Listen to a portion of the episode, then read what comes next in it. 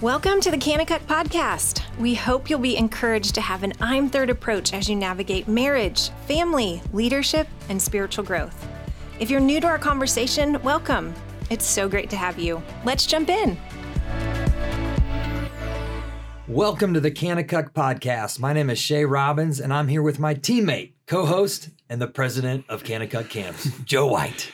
Well, Thank you, Shay. That was like a K two, you know, Fwagnum uh, introduction. Introduction. That's the word I was thinking I, of. I love bringing. By the way, it's good that I can, you know, mm-hmm. I, I, have a hard time finding words, but Debbie Jo fills in the blanks for me. It's really she good. Does. She's your teammate. I'm excited to be here. My voice is gravelly, not because of COVID, but because I'm old. Um, good to be with the folks today, Shay. Thank you. It is good to be alive. it's really good to be alive. Yeah, really. Well, friends, today we're talking leadership.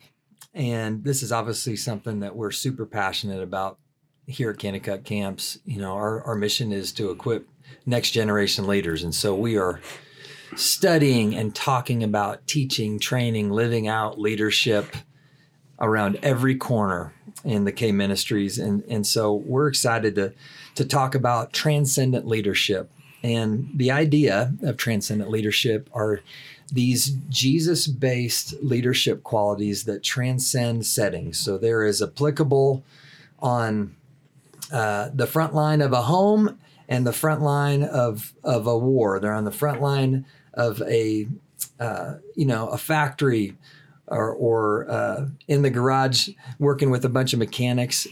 And in blue collar America, it's just Jesus based principles. They rise to the top. And one of the things I love about you know studying secular leadership experts is is watching these biblical principles rise to the top. And and recently, Joe, I've been and this has been for quite some time, but I'm a big fan of a guy named Jocko Willink. And he is a former Navy SEAL officer who now does corporate leadership training. And he wrote a book called Extreme Ownership. And his material is fantastic. But he's got, you know, all of his leadership principles, which he fine tuned in the War of Ramadi. It was one of the worst battles where the, you know, where the SEALs were moving in and kicking down door after door in this city that was overrun with terrorists. And these principles were the ones that lasted and made his teams excellent and successful. And as I as I walk through them, you know, I just think of Jesus. Extreme ownership, which is, you know, owning your failures and mistakes. Part of the Christian faith is taking full ownership of of our sin and the task that God has given us in the Great Commission. Check your ego at the door is one of the things he says. The value of humility in a leader. Decentralized command. It's discipleship. Uh, discipline equals freedom. Second Timothy 1 7. We've not been given a spirit of fear or timidity, but of power, love, and self control.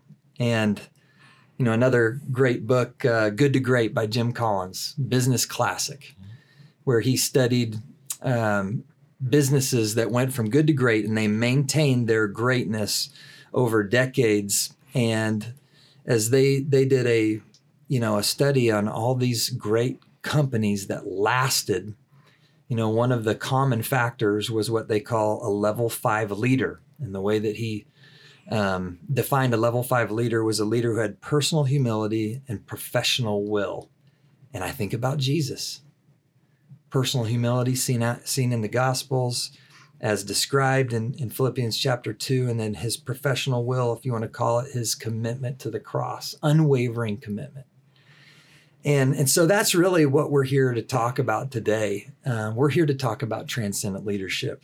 And we've brought in two amazing leaders. Um, and, and Joe, I'm going to have you introduce John Jensen and I'll introduce Stedman Valentine. But we're excited for our audience to hear from these two incredible men. Shay, thank you. Um, well, that was worth the price of the podcast, just hearing your uh, overview of what leadership means to you. And by the way, Shay, as I look into your eyes, uh, I really appreciate your leadership of men, of teenage boys, the way you've led K1 for the last uh, few summers, the way you're going to lead K2 this summer, the way you lead uh, your family um, well, of your uh, little little blue eyed blue eyed girls and your son who you know can already shoot a you know a crossbow and and take a deer out at a long distance. Um, but but you you embody honestly, buddy, you embody uh, what you've been talking about in the last few minutes of this podcast. Uh, on my right um, is a man I've grown to love dearly over the last few years. His name's John Jensen. He's on the uh, Kanakuk uh, Family Ministries cabinet uh, with with. Uh, with with myself and a few others, uh, helps us run all the uh, all the, the, ministries here at Kanakuk. John came to us, Shay, as you probably know. Uh, he was executive with Conoco um, and he uh, was also the chief operating officer of a $2.5 billion company out of Houston called EP Energy. He left that world on his own accord to come to the hills and become an Ozark Mountain hillbilly. He's got welcome, a, John. He's got a house on the end of the road, and uh, everybody has fallen in love with the heart of this man. He's got a great mind. Uh, he is a he is truly a seasoned leader but but uh, what we what we love about him is his heart for Christ. No kidding. And to my left, I've sitting one of the the bright stars, one of the great leaders run around these K ministries, Stedman Valentine. He happens to be one of the basketball coaches for the Link Year Lions, Kanakuk's very own prep basketball team.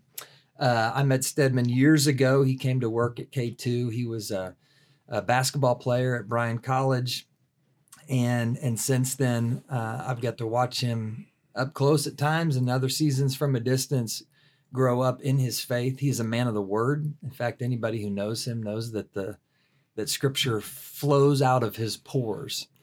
And uh, he spent a little time down in Dallas at the Watermark residency and was invested in there. And, and now we're fortunate to have him on her team uh, serving at the Link Year. So we're excited to have you, Stedman. Thank you so much for having me. All right. Well, let's kick off the conversation. John, I want to start with you. You know, you had a what what this Ozarks uh, young man would consider a high pri- profile, um, significant role in in major companies. Um, tell us about your faith journey and how it came alongside your career. How did it play out in your leadership? Yeah, first of all, thanks for having me and for being so generous with with your time and, and comments. Um, you know, my faith journey very much followed my uh, my business journey, my professional journey. Um, I came to faith as an adult in college, late in college, but really started growing in my faith at the same time I was growing and building professional skills in the oil and gas business. And uh, it was an interesting it was an interesting experience for me because um, my if I were to describe my professional journey when I started, I was out to prove that I could make things happen.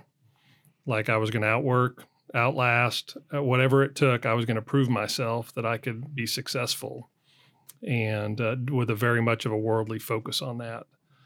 Um, but as I spent more time in the Word, spent more time in uh, accountability groups, and really praying over you know what God's desire was for my life, there started to be conflict.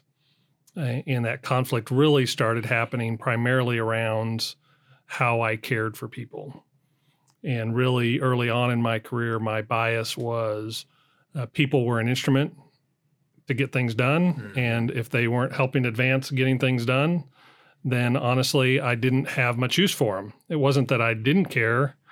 Um, uh, it just, I didn't I didn't invest any time and energy. So um, early on, uh, about five years into my uh, professional journey, I was doing my first um, significant acquisition in Colorado, and I knew um, making this acquisition, we were going to buy some facilities and shut them down and consolidate them into a facility we had. And so, about 20 families in the small community would be directly impacted. So, I wow. knew that you know, one morning they were going to wake up and I was going to be standing there saying, by the way, we just acquired you. These facilities are shutting down. Good luck. And so I went to my pastor and said, I am struggling because my job that I'm paid to do it feels like direct conflict with caring for others, right? These people did nothing wrong. And yet they're going to be um, a victim, isn't in my mind, they're going to be a victim of the circumstance. And it was a young pastor, young Southern Baptist pastor, and he said, Listen, you know, you need to do the right thing. Put yourself in Jesus' shoes. Hmm. You know, you're, you're accountable to your corporation, but how you treat people is going to make all the difference. And it really was started the chain of saying, in everything that I do, I'm going to think about what's the right thing to do for people. You know, the reality is, if it wasn't me, it was going to be somebody else that would probably shut down these facilities um, because they were just uncompetitive. But the way you handle the people, you know, how do you handle severance? How do you handle things like medical care? How do you help them look for new jobs and equip them for success? How do you care for their families? Because I was living in the same small community with them. Sure. Some of them were even going to our church. Mm-hmm. Um, but that began the journey of really starting to care for people and start having concern for people beyond just what it meant from a business standpoint.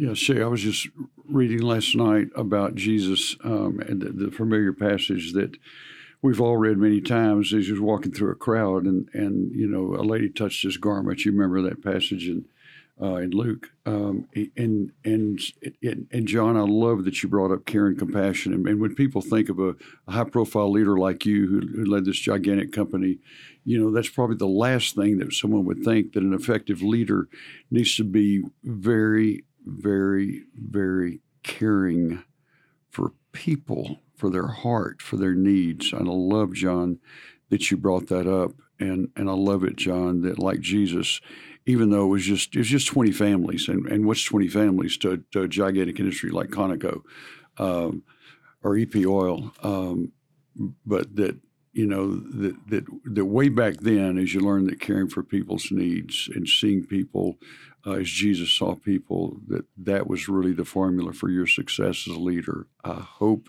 all leaders out there, dads, moms, uh, fraternity men, uh, teammates, hear that. People will follow the man, the woman that cares the most deeply about them.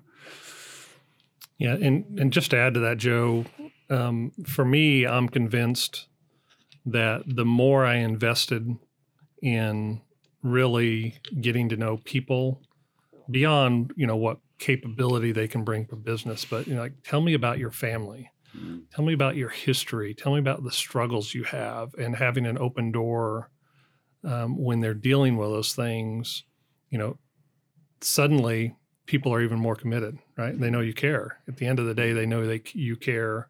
Mm-hmm. And as a leader, you can better relate to how people are responding to things. You know, who knows if somebody's dealing with a mother with cancer at home and they're not don't deliver a project on time, suddenly you understand, right? What, what's going on? How are you dealing with this? There's things we can do to help you, right? And I mm. and people will follow you. They'll follow. They'll take mountains with you mm. if they know you care. Mm. Love that shape. Stedman, I'm curious. I know that you've been on, you know, as a coach, I would imagine you reflect on you know, all the coaches that you had growing up. And, you know, there's a handful that I can think of that I would have died for. You know, I mean, mm-hmm. they just stand out and they got the most out of me. Is there somebody in your past that like, you know, that you think of, you're like, that was that was a coach that I gave everything I had to and he got the most out of me because I wonder who that was and what it what it was that was different about them so ironically, it's kind of in the past and now. So two guys I would have to think of that got the most out of me and pushed me the most is one Adam Donier. Um, my first year, I was the assistant coach here in 2016, 2017, and he really took on a coaching role to a coach yeah. and made me understand what it took to lead basketball players. And then right now, my assistant coach Josh Maywar. Uh, he challenges me. He challenges me in areas that I'm weak in. So I love that John brought up compassion because uh, at the level every coach is trying to ascend to, everybody has great competency. We just had the Heat shooting coach come by, and the guy knew basketball frontwards and backwards. Uh-huh. Um, but I'm learning now in coaching that compassion is something you have to have because you're not coaching players, you're coaching people. and they are different things people are going through and that they bring onto the court with them, and that affects their performance. Now, ultimately, it's not about their performance, it's about them. But hmm. I have to understand that there's a whole, they're very complex human beings. Um, in my leadership, I know it's a commitment to being misunderstood. For all leaders, it's a commitment to being misunderstood.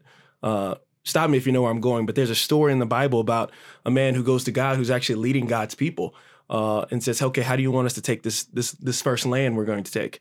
Um, and there was a big wall around this land, and and obviously he was thinking, "Hey, let me go through the wall, let me go under the wall, let me go over the wall, let me uh, siege the place, so mm-hmm. make them come out." And God says, "No, I want you to march around the wall seven times and then shout and blow horns." And he has to go back to two million people who have been preparing for battle and tell them that. We're gonna get this one to the band guys. that would have been a hard one to swallow. yeah, you can only. Uh, you think anyone was questioning his leadership? I think he was questioning his own leadership. It's like I want a second opinion, God. Uh, but he went back and told them and said, "Hey, we're gonna do what God tells us." And I think Joshua, because that is the story of Joshua, is uh, that really illustrates that's a commitment to being misunderstood. Like we have to be able to step into hard places and understand that we are called to lead, and that doesn't look like everybody's job, and those are hard things sometimes. Um, people don't care what you know till they know that you care.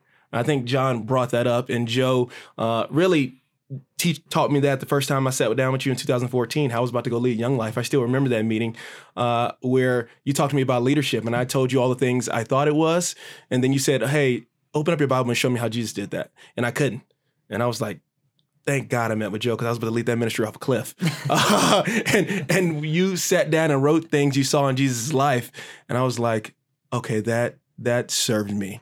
I can open up my Bible and live out um, a godly leadership because of you opening up your Bible and showing me what that looks like. So I think there are so many men throughout my life, uh, but honestly, in the, past couple years, who've taught me how to have great character and great competence because that's what leaders are made of but also great compassion mm-hmm. and how we love people well, not just seeing them as workers or uh, just a means to the end. Um, but I know in Matthew 9 36, Jesus saw the crowds and saw them as sheep without a shepherd and mm-hmm. was would move with to compassion.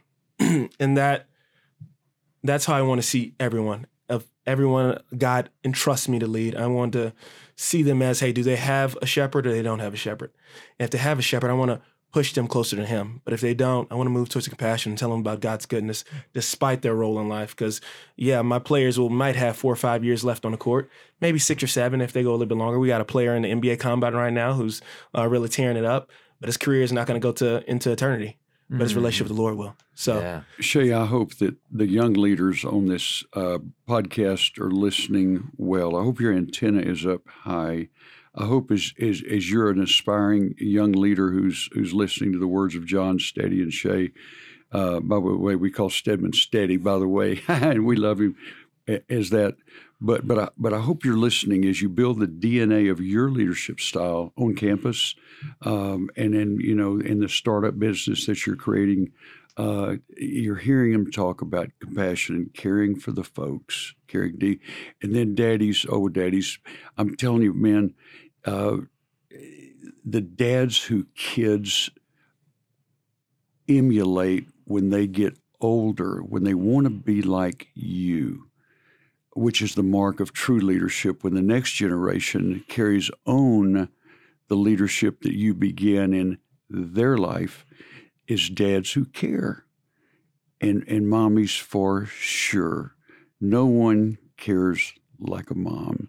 And hmm. as busy as you are, momming is the busiest job in the world, but as busy as you are, remember, it's, it's, it's not about the diaper you're changing. It's not about the the uh, the grounding that you're you know laying on your teenager.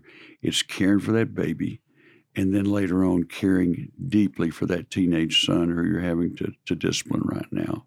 That's what sticks as a leader. Yeah, you know, I feel like we're transitioning the home. I'm, I'm I think of one of our family values is um, you're deeply loved and always heard. Hmm.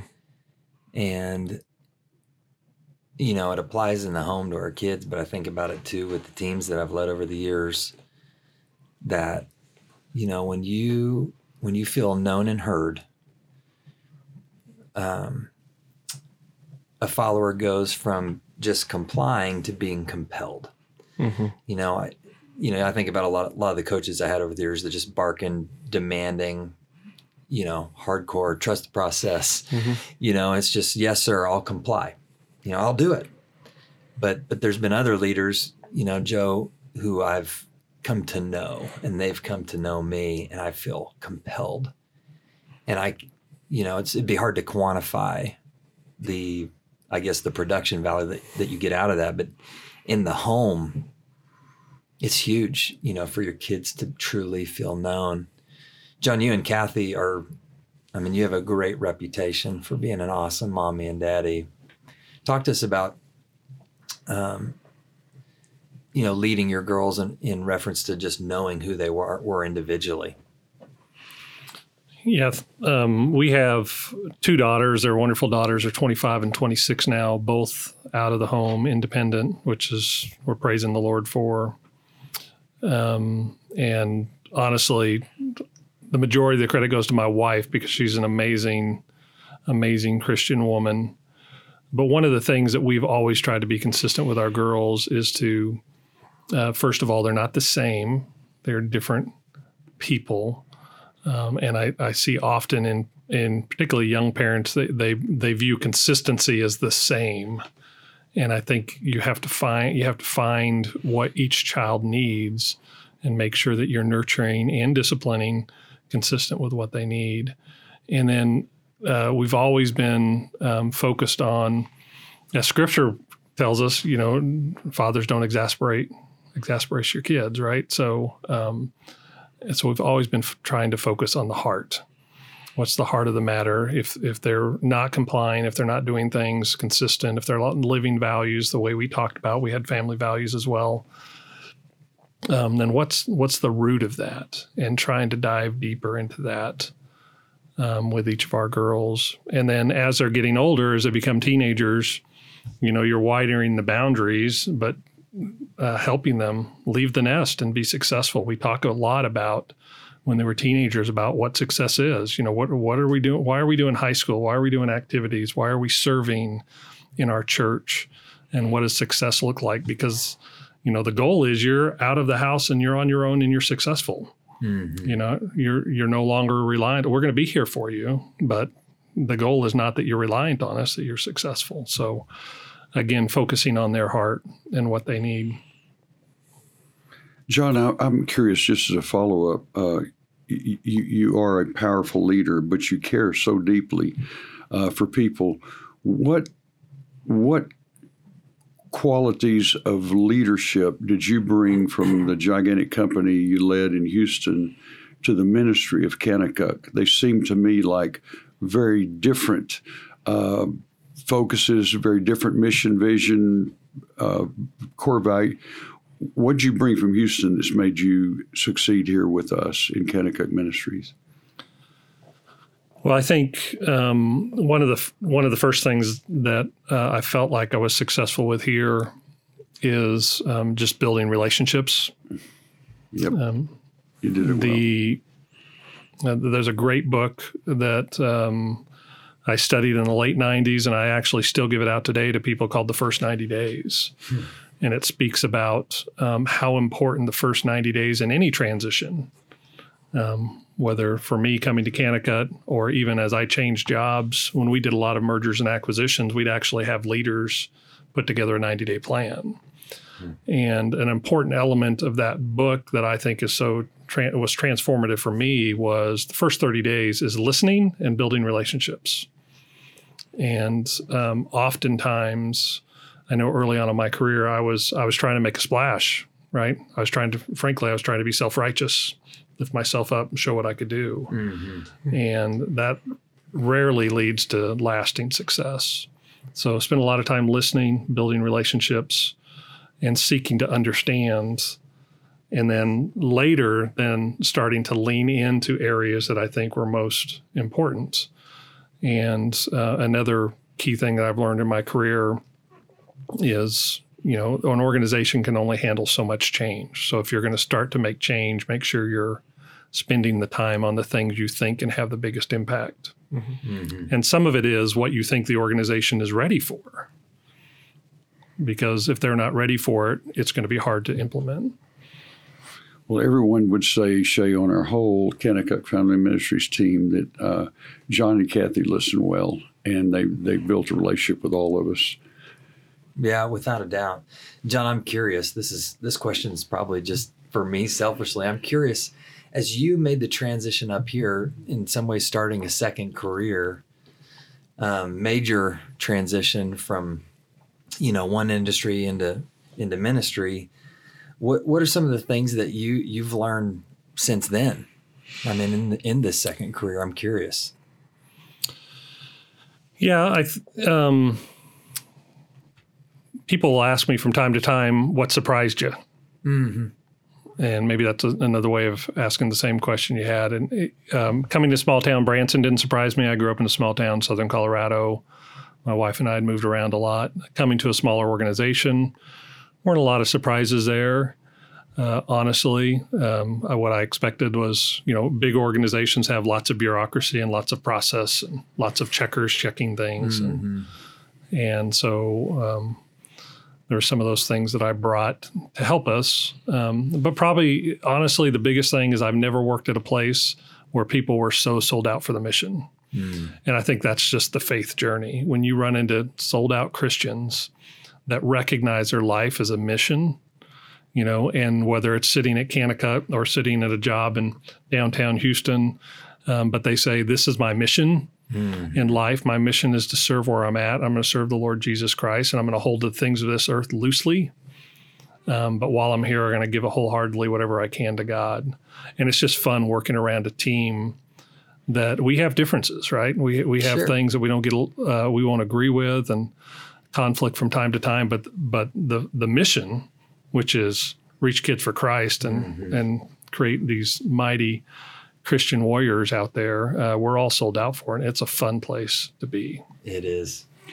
Shay, um, I, I, was just thinking about the two things I love about Steady, and I, I, you know, I'd love to hear what you would say, and and, I'm, and and we'll turn it into a question. You know, when you're done with with uh, with roasting him a little bit, the, the two things I love about his leadership: one, people need to know his teams are very successful uh, what what he's done with his team already this year, uh, just in the just in the performance world, we are all standing in awe. I mean, he's already. Uh, he already took it to a four-year college uh, and gave them everything they had.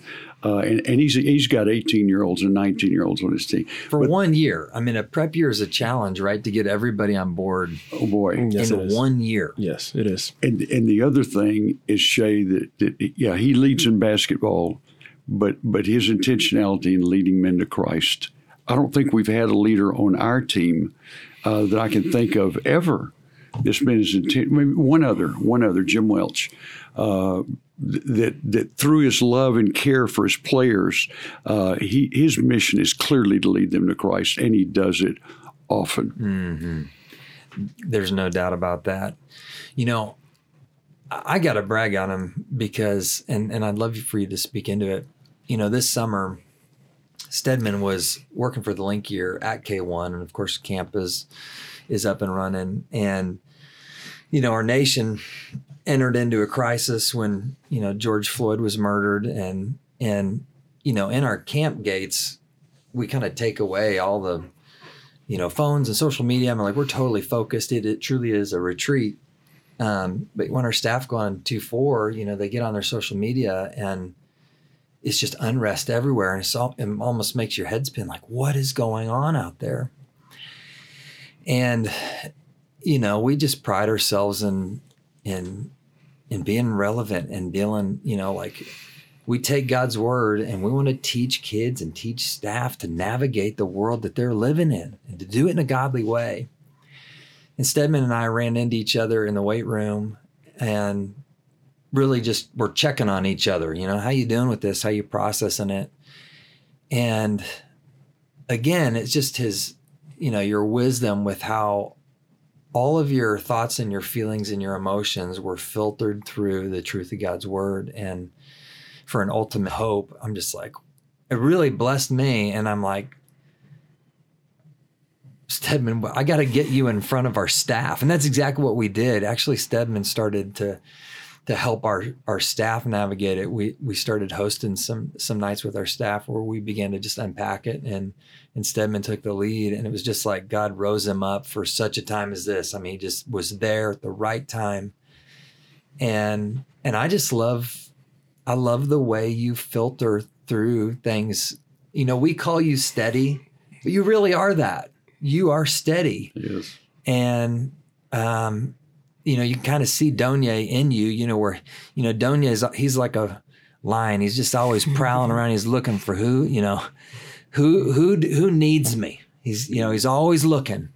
And you see Stedman walk around like that too, you know, and he just intentional steps aside, spends time with a guy here and just does it real quiet, stealth, but he's always on the move. Um, Talk talk to us about just how your scriptural filter was established and how you began to just navigate through things from a godly perspective. I think it goes back to 2014 and my first time in Kanakuk Kamps. I saw men who knew the word of God without having to open the word of God because it was so written on their hearts. Mm. I saw that in Donye, definitely saw it in Joe, saw it in Yushe. Um, I'm really a product of you all's leadership. I feel like I'm standing on the shoulder of giants. Uh, uh, and I know we all have the same testimony. So yeah, I, when when I, as I go back uh, to Young Life and talk to people and lead people, uh, and I'm saying some of the things you all have said to me and leading in the some of the same fashions you led me in, uh, I see that I'm just a conglomerate of leaders that I've spent time around, uh, and that all goes back to one person, Jesus Christ uh, how the information has been mm-hmm. passed down, and by the grace of God, in 2020 or 2014, where it started at, uh, a kid who wasn't even supposed to be at K2 lands at K2 and comes to hang around great leaders and starts to lead as a great leader, and still much to learn, still much to learn. Mm-hmm. Um, but as as far as the George Floyd situation, uh, I know that the Bible in 2 Corinthians 5 talks about us being ministers of reconciliation. Mm-hmm. Uh, when a bomb goes off, there are people who are trained to run towards it, and there's people who run away from it in fear. And by the grace of God, when conflict happens and arises such as that in country, Christians aren't supposed to run away. We're supposed to run towards because we're mm. ministers of reconciliation. We've been given the ministry of reconciliation uh, by God. And if a sinful people can be reconciled to a holy God, blacks and whites can be reconciled to one another. Um, I know for myself, and I, the way I try to help p- inform people at that time is one, my my chief identity is not in my skin color, it's in Jesus Christ and what He's done for me. Um, it won't matter what color I am once I stand for a holy God. It won't matter if I'm clothed in the blood of righteousness, which comes through Jesus Christ. Mm-hmm. So I, I, want to make my stand there. Uh, and because I make my stand there, I'm informed by the word of God, not let them not, not let my emotions be my God. Uh, there's feelings I feel, but at the same time, feelings are my God. I, I have to always submit those and filter those through scripture, which tells me to, to be patient and be long suffering um, and to do my best to reconcile, especially with those who are in Christ with me. Uh, those outside of Christ, yes, I'm going to love them, but in Christ, we're supposed to be one body under uh, one mediator who's Jesus, the Son of God. Um, I always want to show compassion to people who don't agree with me. It's like not everybody's going to agree with me in life uh, that's okay. That doesn't mean that's hatred. Uh, we can disagree and still love one another. There's plenty of disagreements inside the Christian faith. Mm. That shouldn't stop us from always pursuing unity with one another. There's disagreements in my kitchen. yes. you know that. I'm the unmarried guy around here. All the guys I'm preaching to the choir, they're like, okay, you understand. you understand more once you have to look at it. Uh, so, yes, the, the, George Floyd situation was very unfortunate. Um, I know God's still on his throne. I know racial reconciliation has already happened, something that's been achieved. I'm not looking for it to happen in Washington because it happened in Jerusalem 2,000 years ago. Uh, with three words, it is finished. Uh, policy doesn't change hearts, the Holy Spirit does. And ultimately, justice comes from God. So, government isn't my God.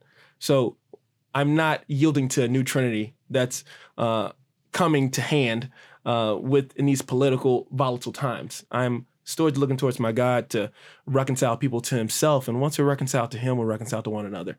So I've always tried to point people that way and be loving in my speech and understand um, when there is injustice and what's truth and what's not truth. But nonetheless, I'm a minister of reconciliation, so I'm not going to give way to my emotion. I'm going to preach the gospel and see Him change lives.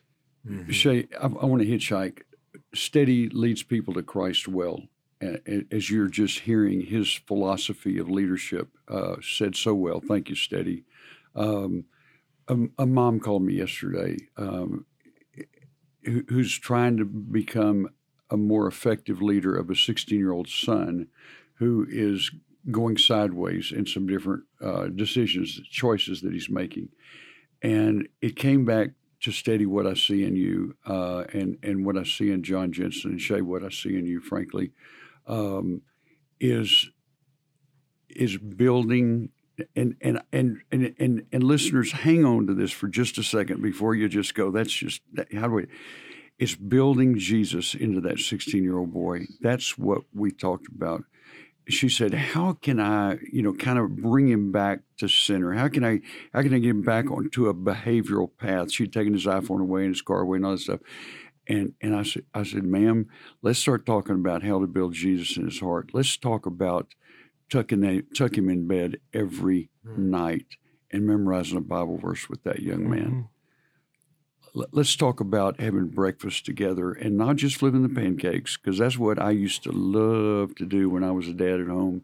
I loved to cook, but cooking breakfast was just an excuse to get out Proverbs. That's what we did at the breakfast table, and that's where we built Jesus and his and his and his uh, his thinking, his his DNA, his core into into the hearts of, of my kids but but whether it is a corporation or whether it is a basketball team or whether it is a camp, uh, ultimately steady. And I'm telling you, I'm learning this from you, buddy. Every time I watch you, you're leading somebody to Christ. Uh, is is building the ABCs of Jesus's heart, and that's Matthew, Mark, Luke, John, and the rest of Scripture into the mind and heart of our kids. And you cannot find any other successful path that's going to last for generations than that it works. Building Christ into our men and our women uh, and our kids. That's the formula to me for successful leadership. Can I add something to that, Joe? I just for the parents out there, and me not being a parent, but me doing a lot of ministry with um, teenagers and basketball players. I know we discipline so it would lead to discipleship. We don't discipline just out of hate, but that would produce a harvest of righteousness.